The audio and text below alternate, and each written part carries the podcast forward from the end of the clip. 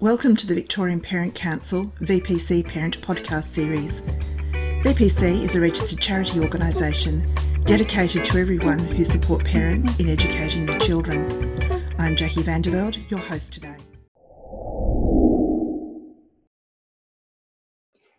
Welcome to this VPC live event. I'm Jerry Penny on behalf of the Victorian Parents Council. And today, in our first session of two, we are talking to Michelle Mitchell, and it's all about handling tricky friendship days. And this is a two part series. And tonight, you'll hear from Michelle and Faye Waterman, who will interview her. So enjoy. Now, I'm going to introduce our guest speaker for tonight. Her name is Michelle Mitchell, and she's an award winning speaker and best selling parenting author. She has been termed the teenage expert by the media and is sought after for her compassionate and grounded advice for parenting tweens and teens. Michelle started her career as a teacher, but soon discovered a special interest in well being. She left teaching in 2000 to found Youth Excel, a boutique health promotion charity which delivered tailored, tailor-made life skill programs and psychology services to thousands of young people and their families. Today, she uses her experience to write and speak in schools, community events through the media. Welcome, Michelle, and thank you for your time. Thank you for having me. What a beautiful introduction. And hello to everyone who's joined us tonight. Thank you for your time. Look, uh, Michelle, tonight's um, conversation or topic is about handling tricky friendship days. Let's talk a little bit about what that actually means. Okay, so when our kids come home from school and we can see their mood coming before them. You have had those days, Faye, you know, when you can, you can, feel them coming through the door and you know things haven't gone so well. Most parents are then confronted by this situation of, okay, how much do I step in? How much do I let go of? How much do I get involved in this? How do I help them? How do I shift the mood in my house that afternoon? And there's a whole lot of decisions we make as parents when our kids do experience these tricky friendship days. Okay, now I've got a few questions here. So, um, can we talk about the context and where tweens and teens are in developmental developmentally? Um, dynamics of friendships in tweens and teens, brain and social development. Yeah, talk sure. About that. Yeah, my specialty is probably tweens and teens. And I think it's so important that parents understand that developmentally, so many of their challenges that they have are absolutely normal. Their brain's going through a huge amount of change, which makes them very aware socially. So they're a lot more switched on to where they're sitting socially at school and what other people think of them. They've also got these big, overwhelming emotions that they're living with, and they're prepared to take bigger risks in those teenage years, and especially risks that are attached to a big social reward. So, those three things make a big cocktail that come together. And when you think of hundreds of kids going through the same things developmentally in the same space together at school, it's no wonder they have challenges the price we pay for human connection is is rejection and conflict and challenges. And so it does come at a price for our kids as well. And one thing parents can remind themselves is something that Nigel Latta said. Nigel is from New Zealand and he's an incredible psychologist. But he said the cure for 13 is 14. The cure for 14 is 15. In other words, some of these challenges that our kids go through with their friendships, the only way through them is through them. Yeah, and and it, it it helps when you have the parents who understand what or kind of understand what they're going through to help them uh, or seek outside help for them if they can't help them themselves. That's and right, and all we have to do is flip back to maybe the year seven, eight, nine, ten for ourselves, and there'll be moments and pockets in time where we experience probably some highs in friendships, but also some really big lows. And there's not many people that get away with having not experienced the extremities of those things. Yeah, and you know when we when kids go to school and they kind of don't fit in and the other kids start talking about them there's a bit of gossip going on what sort of strategies do these kids that are con- that are left out or felt left out, what sort of strategies do they need to be able to cope with this sort of situation? Okay, all of our kids need strategies to cope with gossip, and you'll notice as a parent then gossip and friendship dramas and conflict always seems to arise at the worst times, which is probably the exam block or the week before exam block because our kids are tighter and they're more stressed and they've been together then for six or seven weeks, so tensions are building up. And oftentimes, school holidays is almost respite for parents after this peak in friendship issues has actually happened. And so when gossip starts, what's so important for our kids to know is that they need to put the hat on that says to themselves, I'm not the teacher and I'm not the parent. I need to handle this as a friend to friend. And it's best if they can start subtle and work their way up. And so a subtle approach might actually be, you know, like, um, we don't need to, I wouldn't want to worry about that right now. Let's go and do something else. So someone might come up with them with some gossip and say, they can say, look, I, I don't want to worry about that right now. Let's go play something else or let's talk about something else.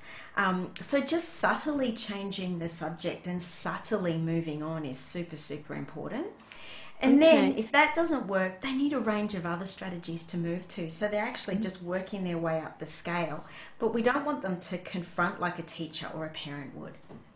How do you how do you give kids those strategies to be able to deal with that? Because you know when they're in their teens, they've got these changes of emotions and hormonal um, changes going on, and all the rest of it. How do you how do you teach them strategies to be able to deal with that gossip or anything else that's going on that's that's quite confronting for them? Well, I know the parents that are tuning in tonight are between years seven and five, the majority of them are. So they're in those kind of tween years before they hit those heavy duty teen years. And, you know, what, what if someone's being actually picked on? You know, they go to school every day and there are particular, there's a particular child or a particular group that's picking on a child. What sort of strategies would you give that child to cope with that? Yeah, I mean, kids need to know that um, adults are there at any time they feel over their head. So they're at, at whenever they need to access an adult, they need to realize they can do that. And every kid's comfort level is actually very different for that. But along with that, there's so many things in the playground that kids don't want to talk to an adult about and they want to be able to handle themselves. And so many things they need to be able to handle themselves as well. And for our shyer kids who maybe are not used to being so assertive, that takes a little bit of practice for them. And I call it pushing back with truth. Mm. Someone can be pushing at your child with meanness. And we teach our kids to be polite and we teach our kids to be kind. But there's a place for pushing back with truth. And I think it's very important that they realize that being assertive and standing up for themselves is not in conflict with being kind to someone. Yeah. And it, it's pretty tough for kids these days, isn't it, with what, what's going on in the world and, and COVID and going back to school and dealing with all these things. And particularly if you have that child that's that's shy. Yeah, and look, even every child will handle the situation differently, but I love the idea of kids having a Mr. or Mrs. Nobody in their lives that they mm-hmm. can confidentially come home and talk to about things that they feel like is over their heads. Kids are really reluctant to go to teachers at school because they get concerned that's going to escalate and maybe backfire on them. And I think as parents, one thing we can offer our children is a place that's really confidential and that if we if they even parents feel like it needs to be taken to the next step and needs to talk to the school about it that they do it in partnership with their kids and their kids actually agree that it's the best next step for them to do. But there's an exhaustive list of things that you can do before you do that. And and that's the thing that builds our kids resilience and and confidence along the way as well. Mm confidence is a really important thing, isn't it? Now, we've got another question here. Friendship issues and come home. And how can we help? Carrying people's problems home. What to do if a friend is going through a hard time? When yeah, friends helping friends is a really big issue these days because kids are in this position where they are so much more aware of mental health. They are talking quite deeply and intensely oftentimes especially when they move towards those teenage years with each other and they're accessible to each other via technology and so they tend to lean on each other quite heavily. And I want to really commend young people because they do an amazing job of supporting each other. They're often attuned to the the subtle changes in each other's um, behavior and moods that adults can be oblivious to sometimes. But when I talk to young mm. people about their load in life and what's important for them to carry, I talk to them about a backpack. And if they are coming home at the end of the day with their backpack full of not only their own problems but you know their friends problems and you know their other friends problems they're going to be coming home and that backpack is going to weigh very heavily on them and the first thing i want them to do is be able to open up that backpack and actually take out the things that are not theirs and actually process those. And that's where Mr. and Mrs. Nobody comes in wonderfully. We all need someone we can process with nobody. So they're not having to feel like they're carrying that backpack around with them all afternoon and then to bed at night. Right. So this backpack that they bring home with them, with all the stresses and strains of certain issues that that happen at school, Mr. and Mrs. Nobody. Now, Mr. and Mrs. Nobody is just them having a conversation with themselves. Is that who Mr. and Mrs. Nobody is? I'm curious. No, we're, talk, we're talking about caring or a helpful adult in their life. So either their their parents or uh, right. you know, if they live with carers or their grandma or whoever it is in their life that they tend to talk to. There's this important process point that happens. And trust? Yeah, yeah, yeah. Helpful adults in their life, they're consistent, they they take good care of them, they're safe people in their lives and not many kids go to school and go, hey, I talked to my mum and or I talked to my dad about this last night and I feel so much better for it. You know, they don't make a big announcement at school, but confident kids actually have hidden support. And that hidden support is, is oftentimes their parents waiting in the wings for them. Yeah, yeah. Another question here, Michelle. What if our kids really uh, are really sad about friendships? Yeah. And when kids are sad about friendships, what what what do they need to do? Yeah. Okay, let me take an example. This week I spoke to a mum over just messenger and her daughter was just so sad that she wasn't great academically at school. She was really struggling. She was only passing a subject, but she worked really hard. So her effort was way up there. Just wasn't an academic kid. And she wasn't the most popular in the class either. So she wasn't one of those kids who stood out and shone very brightly. And she was kind of in the background, and mum was saying she was coming home feeling so sad every night about it. And her mum said, "Look, what can I do to make her happy? What you know? What? How can we turn this around?" And I said, sometimes I think kids reach this point in their life where they have to let go of the ideal and embrace the real. And instead of making her happy, I just talked to this mum about maybe your daughter's really grieving the person that she wants to be, but no, she isn't. You know that she she may never be that kid that gets ten out of ten on a spelling or in a maths, and if we can sit with her in that sadness and acknowledge it, it might be easier and quicker for that little girl to let that go so she can actually embrace what's amazing about her. And so, in that process, sometimes I think there is a process of grief that our kids go through that is not a negative thing. It's actually part of their self discovery. Mm. And and kids are they they are discovering themselves all the time, aren't they? They are. And the thing about belonging, like all our kids want to go to school and feel like they belong. They want to feel claimed. They want to feel accepted. Um, they want to feel like you know they're validated. They want somewhere to process their emotions and that's what kids get in these tight knit groups where they feel like they belong and they feel like they uh, feel claimed. But within a whole group setting what's actually also happening is there's a sifting happening and they're recognizing their uniqueness because they're often comparing themselves to kids around them. So within belonging comes also a sifting and understanding of who you are. Mm. And do they do they do this sifting and know that they're doing it, or is it just something that is automatic for them to do that sifting? I think a lot of our girls, particularly, I think um, I think our boys are quite different. But yeah. I think I have worked majority of my life with girls, and I think girls are very deliberate and they're very analytical, and they they can be very very aware of how they're feeling. Mm. And look, every child is different, but I think for for many young people, the journey of finding themselves and their identity is very deliberate, and sometimes girls don't realize how complex they are either. We can all be very complex, can't we? now, another question here how to get your daughter to open up and talk about issues that are happening and worrying her. She won't she won't talk mm-hmm. and she just shuts down. Okay. Love talking about this topic. So we're talking mm. about connection, all right? Number one thing, mum, find the moment, don't force the moment.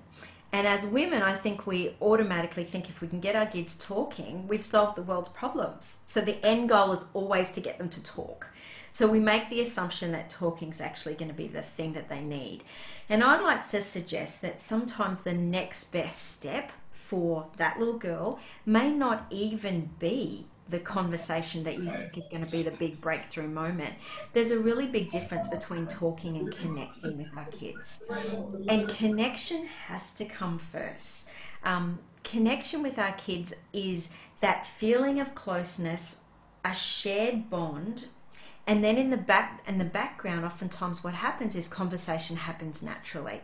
So if parents are really struggling getting their kids to talk i say this don't worry about talking. Put it to the side. It might not be the next step. What i want you to do is actually find something that you both enjoy doing and do it like a ritual together every day. And i promise you if your daughter needs to talk it will happen by itself. It will activity is a perfect way to make people feel safe enough to open up when they're ready to. Mm, makes a whole lot of sense, doesn't it? And also developmentally, Faye, they often use lose their language a little bit during adolescence, and that's why they'll say, "I'm, I don't know how I feel," you know. Like so, it's not unusual for kids to find it difficult to get that language out of their prefrontal cortex because there's so much going on up there. Yeah, and it's processing it is, isn't it? Because there is so much going on.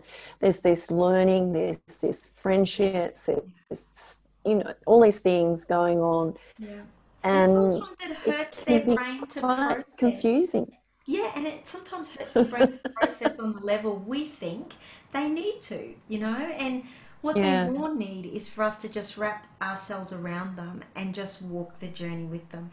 We get this nervous bystander energy. It's like uh, watching a soccer game and we don't know if our kids are going to win or lose every point. But when it comes socially, the stakes are much, much higher. And so we're standing on the sidelines wanting to get down there and scream instructions. And we need to know what to do with that energy. That nervous parent bystander energy is really powerful, and our kids can feel it. Mm. Can is is it that uh, we as parents need to allow these things to happen too, and not force them? Yeah, I say to parents, lean in and let go. Yeah. So lean into your responsibilities, and that will help you let go of their responsibilities. Yeah. And our attachment and our connection to our kids, plus simple trust in their life process, simple trust that life will bring them the lessons they need, is just the perfect foundation for resilience to me. Yeah, and kids are so resilient, really, aren't they? They really are. They're amazing. They really are. They're amazing. Another question here for you, Michelle. Mm-hmm. Can you please address how to help your child with FOMO when they aren't invited to a friend's okay. and others are? Oh, the That's price we one. pay what is it the price we pay mm. for relationships is disappointments are going to come along their journey and we we don't want them to sidestep really feeling that disappointment we want them to feel it but then what we want them to do is to be able to adapt and find joy in another place and kids can be very black and white and they can be very rigid and like I'm not going to be happy unless I'm invited to that thing. But the reality is, is they can be happy anytime they choose to find joy in another place. Yeah. And sometimes the process to get there is really mad, maybe sad, and then the ability to adapt. And within that, we have to be really careful we don't sidetrack the emotional journey it takes to adapt. We have to let that play out a little bit. We want our kids to ask ourselves, okay, that didn't work out, so what next? That's what we want. A really quick, okay, that did that's that was the what I wanted, but the reality is this. Okay, I'm sad. Now what next? How do you get a child to be able to think like that though? Mm-hmm. I mean, there there's they've got to have an environment with a surrounding of that sort of thought process in their environment to be able to start thinking like that. So it's not an automatic thing, is it? Well, there is a lot of resilience in our kids, but research is telling us that the skills of resilience are um, mostly learnt, or the main mechanism by which they're learned is through modelling. Mm. And so when they see adults, other kids, big brother, whoever it be in their life, having the ability to adapt to disappointments, to feel pain, but then to adapt to them, that's a very powerful message for them. Now, they're more likely to imitate those that they trust and feel connected with. So that is so powerful in this process, recognizing that's probably the only variable we can control, um, is is our connection with them. But that opens the doorway for that real deep learning. Yeah, and they have to learn it themselves, don't they, to be able to deal with other things in life and it takes some kids longer than others you know yeah. and and we need we need to recognize that their journey is is theirs and mm. our job is to walk beside that journey and pick them up if they really need to be picked up otherwise they can learn to pick themselves up and continue on that journey it's a really interesting topic i have another question here how how to get a child to go to school when they have friends friendship issues my 12 year old just flat out refuses to get out of bed. Yeah. How do you deal with that? Well, there's a lot of this happening. Now, I ran a charity for 20 years and really was it something that was so consistent that, you know, that we dealt with and, and the psychologists that I work with, you know, helped parents with. I saw it, and you know, I'm a teacher too, so I see it from that side of the coin as well. And parents have always got to understand that they can partner with the school as much as you know as much as they need to and in fact open communication about these things is so so important so partnering with the school first and foremost a brilliant idea okay but I see it like this sometimes we have to be really intuitive with what our kids need along the journey. And sometimes what they need from us is this big adult in charge energy that says you're getting up this very instant, you're going to be dressed in 10 minutes, and we're getting in the car. And it takes, I tell you, the energy and the the presence it takes to move that is significant.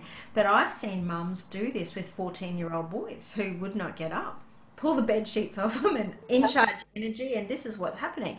And there's a sense in kids who have a parent that really has that in charge energy, there's this safety um, because parents are guiding the ship when they really, really need to.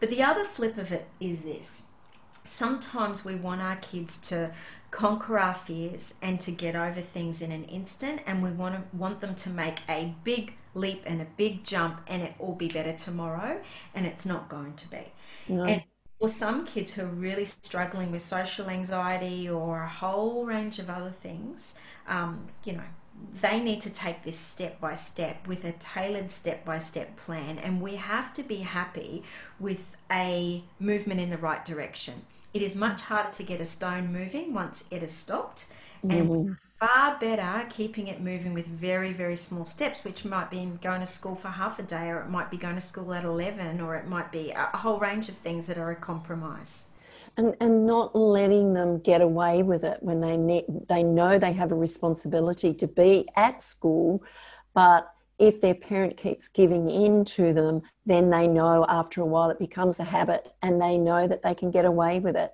so and that's parent, that in charge energy phase. Yeah, yeah, yeah. Now there was a question you said partner with the school. Can you explain that a little bit, please? Absolutely. So teachers are aware of you know, of when kids are struggling and definitely aware when they're absent. And they need open communication. They, they sometimes draw up more formal contracts and involve kids in the negotiation process of all this.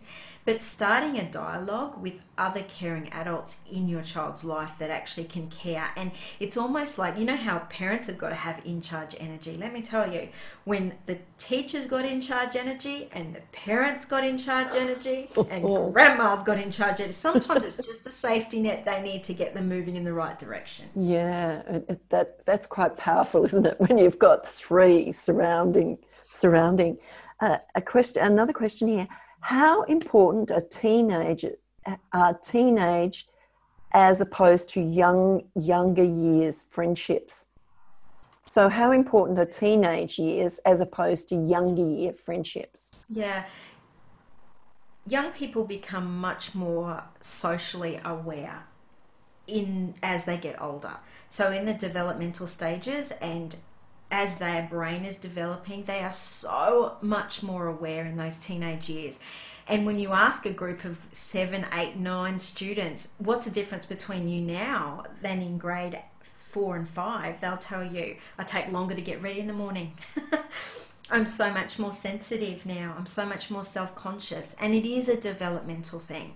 But what that forces them to do sometimes is take big risks for social rewards because the, the desire and the drive to fit in is so significant that sometimes it can lead them to abandon their own character and integrity. And the biggest thing that our kids can ever hurdle over is that is that need sometimes to stand alone. It takes a huge amount of courage for young people to separate themselves from the pack and stand alone.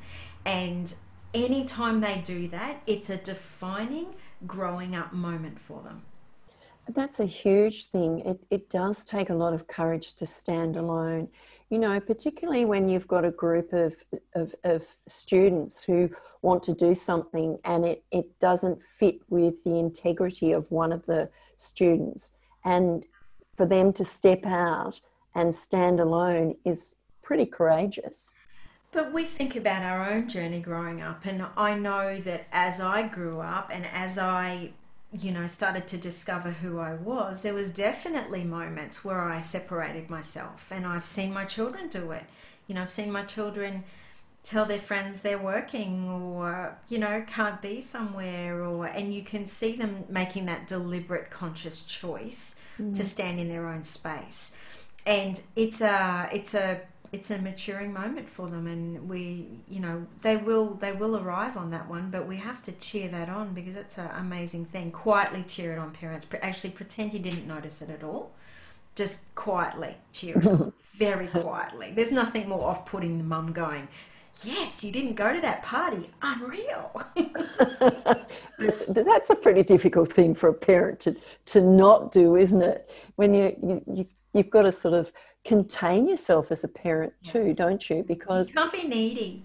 No, because when you when you when your children are in need and you think, okay, let's see how they give them some space to work it out themselves. Yes. And if they can't work it out themselves after a period of time, then it'd be time to step in, wouldn't it? Um, look, our timing and and our timing, we can be very impatient sometimes as adults. Absolutely. as we? a parent sometimes it can take a lot longer than we would like it to take. Yeah. And sometimes we need to realize that we need to let go a little bit longer. My line is the safety line. If they're safe, you know, and they're not drowning, they're not swallowing water, um, yeah, give it a minute. Just give it a minute and lean into trust and lean into your responsibilities. And that sends them this subtle message of confidence because the next best step for our kids is actually already inside of them. It's mm. just it's just bringing that out. You just got to allow that to come out, don't you? And and then then that means that the parent at some stages has to step back, regardless of whether they want to or not, to allow whatever it is to happen so that the child can learn. We need to champion autonomy. Like and we do as parents really do want to step back because we want to see our kids growing and yeah. they can't grow without that experience Okay, I've got another question here. How to make my daughter understand about the effects of controlling play at lunchtime? Oh, look, this is a difficult one, isn't it? Like, Mm, controlling people prey on the kindest of souls at times as well. So, helping our kids really know when a relationship is not healthy for them and not doing them any good. You know, their confidence is dis- diminishing, or they can't make their own decisions anymore, or they're very, very anxious, or they're becoming obsessed with that one friendship. And it, this is a big, big learning curve mm-hmm. for kids. I think behind this is teaching kids that it's okay to say no. And so many kids that get themselves in controlling playground relationships is because they actually want to be nice to someone where they need to be able to draw a healthy boundary and say no. And just like we talked about pushing back with truth, sometimes our kids do need to really practice saying no and recognizing that they can still be kind and say no at exactly the same time. And, and that just brings to mind something that I've actually seen or have had a conversation about. And it is, you know, this controlling the play when one friend says they see someone have something that they want. And if that friend doesn't give it to them, then they're not allowed to play with that group. It happens all the time. And for some kids, I, we need to give them some, help them with some comeback lines, like we would be with pushing back with truth. You know, um, so some comeback lines might be, I used to, yeah, like that's okay. I've got lots of friends, and go and play someone else. You know, Yeah. and for some kids, that line is not the most appropriate because it's not their reality. Mm. But it's so important that they have those short, sharp, just snappy little statements that can get them out of trouble. It's that what next mentality. Like, you know, what next? Okay, this is not working. What next? And the controller then learns that they can't take control of that person too, don't they? Yeah, yeah. Yeah, it's And an it's int- often kids that get caught in these relationships too, they have a huge amount of empathy and they don't want to hurt the other person. And that that there is they're sort of putting themselves in the shoes of everybody else and maybe this unhealthy friendship, mm. but they're not standing in their own shoes, in their own identity. And that's what pushing back with truth and that's what giving them those short, sharp, snappy statements actually helps them do. It helps pull them back into their own position and their own identity instead of waltzing around in everybody else's shoes. Mm, it's it's fascinating stuff, isn't it? Uh, okay, another question here: strategies to help your five-year-old make smart choices about friends. He's being influenced in a bad way by new friends. Yeah, so this is personal boundaries, isn't it? Mm. Now, five year olds are not my specialty, okay? So I really do work with eight years old and up. So five year old would be like grade one. Now, I did teach grade one back in the day, and I can remember this scenario playing out. But when kids are in grade one, I feel like it would probably be a really appropriate thing to have a conversation with a teacher and actually be a little bit of a guardrail. And the, the line is actually safety. And there are a lot of relationships like that that I see go pear shaped and be harmful for kids. And you don't want that to happen. So, conversations with teachers, keeping things open and helping kids understand that it's okay to say no and where the boundaries actually are. And you know, you can't control who kids hang out with at school, but you certainly can not encourage it outside of school. Or you can do exactly the opposite and have that person over to your house. Yeah, isn't it interesting? You know, we we as adults we learn to say no. Sometimes it takes us a long time. A so lot te- of years, Faye. Yeah. Uh, yeah, and, and some people can't say no. So mm-hmm. teaching our children to be able to say no and have those boundaries is a really important thing. What sort of strategies would you give or suggest to teach your children to say no and feel comfortable about saying that? Yeah.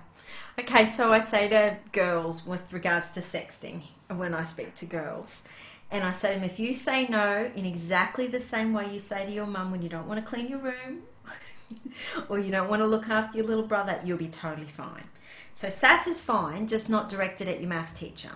So inside of all of them, let me tell you, they know how to say no. It's Yeah. just the intimidation that hits them at that point. And it's helping them really understand what fear feels like. And that moment where you have the courage to speak your truth, in that actual moment there, that's where that's what resilience is made of. That's the moment where kids are harnessing those primitive flight or flight instincts and actually overriding that and actually standing in their own power. And that right there is a very powerful moment. Now, we need to recognize when they feel that in very small ways because from little things, big things grow. And so that self awareness on a very small level is so important. Mm, and and it's that trusting themselves too when they say no and believing that they have that right to say no. And it is their right, isn't it? Yeah, and, and recognizing that feelings are important guideposts along their journey. Mm. It's not just a feeling, it's actually communicating something to them. So when they feel intimidated or they feel sad or they, they feel dismissed or pushed to a side, those those feelings are actually really important for them to tap into. Yeah. Another one here, another question. Helping young boys handle being picked on when they are not aggressive themselves without becoming a victim. Yeah. And I suppose that applies to both, doesn't it, boys and girls? Yeah, it does. And unfortunately, in, in high schools that I go into these days, 50% of the playground physical fights that happen are actually between girls as opposed to just between boys. Wow. Yeah, no, that's that's 100%. Yeah. Wow. Yeah. That's what what is that? What is what makes girls want to actually physically fight other girls? I think is they're it- really struggling to regulate their emotions these days, and they Yeah. go, go for a one to a hundred, um, and then not be able to move out of that anger. And so instead of moving from that feeling of feeling intensely angry, remember they're at this stage of life where everything is exaggerated. Then they are just it's like you know they're picking on someone every day or trying to start a fight every day, and they're not moving out of that feeling at all. Yeah. So it's, Because- it's I, I find it horrific to see. Oh, just don't like it at all. Um, well, just listening to you say it is like, wow. Um, but it is that they have these. Well, I suppose it's their hormones. It could be. It could be a lot of contributing factors that that create that anger, create that angst inside them, that It's low self one thing. low It's self esteem. Yeah. that confidence, and they they have to they have to show up and and I suppose showing up is being a bully because Yeah. that's what that is, isn't it? Yeah, oh, absolutely. That's assault, actually. So they're they're, they're actually they're, they're channeling it all in one place. Yes, but it's Wow. never just one thing, Faye. Like I think we'd all like to just put our finger on one thing. You know, Yeah. it's, it's this or it's this or that's that experience or it's because you know home's unstable at the moment or it's Yeah. because their mental health is poor or that but it's not it's this storm of things normally. So it's normally three or four or five things happening in a kid's life. And one of those things is often family instability but it's not always the only thing. Do you find that when kids come from family, uh, as you refer to it, and I quite like the way you refer to it, family instability, when they come from that sort of situation and they go into the school, they become one of the bullies oh because they're subservient at home? Yeah, I'm sure there's research on that, and I can't pull it right now and here. But I would like to suggest that it is amazing how some children um, adapt and cope in situations where home is really unstable far differently than other kids. So it's like we said, it's it's actually never one thing, but it can be this perfect storm that that comes around a kid's life that really does tip it in a direction that's not healthy. And it, it can only take it- one thing which will tip it over, and then the anger starts. And Yeah. yeah, and And with boys, I mean, teachers are always asking them to use their words rather than their fists. Mm. And then boys are not big on words either. So it's being it's being able to have this range of strategies. I find humor or just ignoring things are underused strategies for young people. They yeah. feel like they have to confront something all the time. But with boys that are possibly in that kind of scenario where there's, you know, a bigger rooster boy, they're going to have to be clever and think of alternative ways to do things. And, and humor, uh, ignoring things is one, but recognizing that there is a time and a place to talk to helpful adults and teachers in your life, and sometimes keeping a record or a diary of facts is the only way to really put a bully in their place. Yeah, yeah, it's interesting, isn't it? They're, they're not just in the schools, they're everywhere, aren't they? Okay, I have another one here for you, Michelle. How can we help our children identify toxic friends? Nice one day, mean the next, yeah. and make better friend and and how to make better friend choices. Yeah. And girls often find this. They feel like they're on the bottom of the pecking order at school or someone's hot then cold and hot then cold and best friend then one day and i think this comes into this manipulative type of relationships we were talking about before as well when young people come to the point where they are prepared to stand alone they're prepared to move away and let go of a relationship that's not healthy and stand alone it's such a powerful moment in their lives mm. and that there is what I see young people get to the point of. And when they recognize they are worth more, what actually happens is they open themselves up to a range of other healthy friendships. So it's like this, Faye. Like kids, I, I just say a kid's in a friendship group and they're the bottom of the pecking order and it's hot, cold, or they're being picked on or whatever. The moment they're prepared to say, you know what, standing alone is more integral to who I am than putting up with this. What actually normally happens is they open the way to find new relationships and new friendships that they wouldn't have if they were hanging on to a friendship that wasn't healthy. Yeah, and also, it, you know, there are some some kids that can't make or don't make friends easily. Yeah. So in those times, like lunchtime and yeah break times, mm-hmm. they go to the library just to yeah. hide and sit out so that they don't have to deal with all that that's going on outside. Yeah. Yeah, and that's a re- that's a horrible reality for some kids. Yeah. Backup friends, parents, backup friends. The more diverse a range of friendships that your kids can have, um, the easier it will be for them to ride out the storms, and the less their confidence will ride on one relationship going perfectly. And so friendships at school will always go up and down. But what you actually want to make sure is that they have a diverse range of backup, well, I call them backup friends. And I had a grade one girl, I was mentoring her many years ago, a little grade one girl. Normally don't take little ones, but anyway, she came into my world. And I was talking to her about this concept because her friendship up at school was up and down. And she looked at me, she said, Shall I tell them that they're my backup friends? and I went, "Oh, Michelle, you work with teenagers." but she understood totally. You know, it gives them something to talk about at school as well, and something to leverage their confidence off. They need to belong.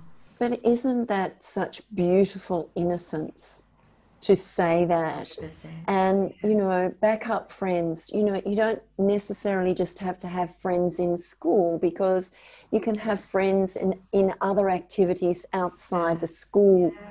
grounds and things like that. So maybe that can be a, a help for someone who's struggling with that, those friendships or those toxic yeah. friends within the school grounds. Rebecca Sparrow has got some great stuff on friendships as well. And she talks about joining in. And I guess one way I've talked to young people about that before is just say, Are you boring? Because, you know, like, are you, are you boring? And I'm talking to, you know, 13, 14 year olds, and they look at me and go, I said, Well, like, the last time you were like sitting around at lunchtime, did you even say anything? And they're like, No. And sometimes kids get to a point where they've lost their confidence so much, they lose their voice.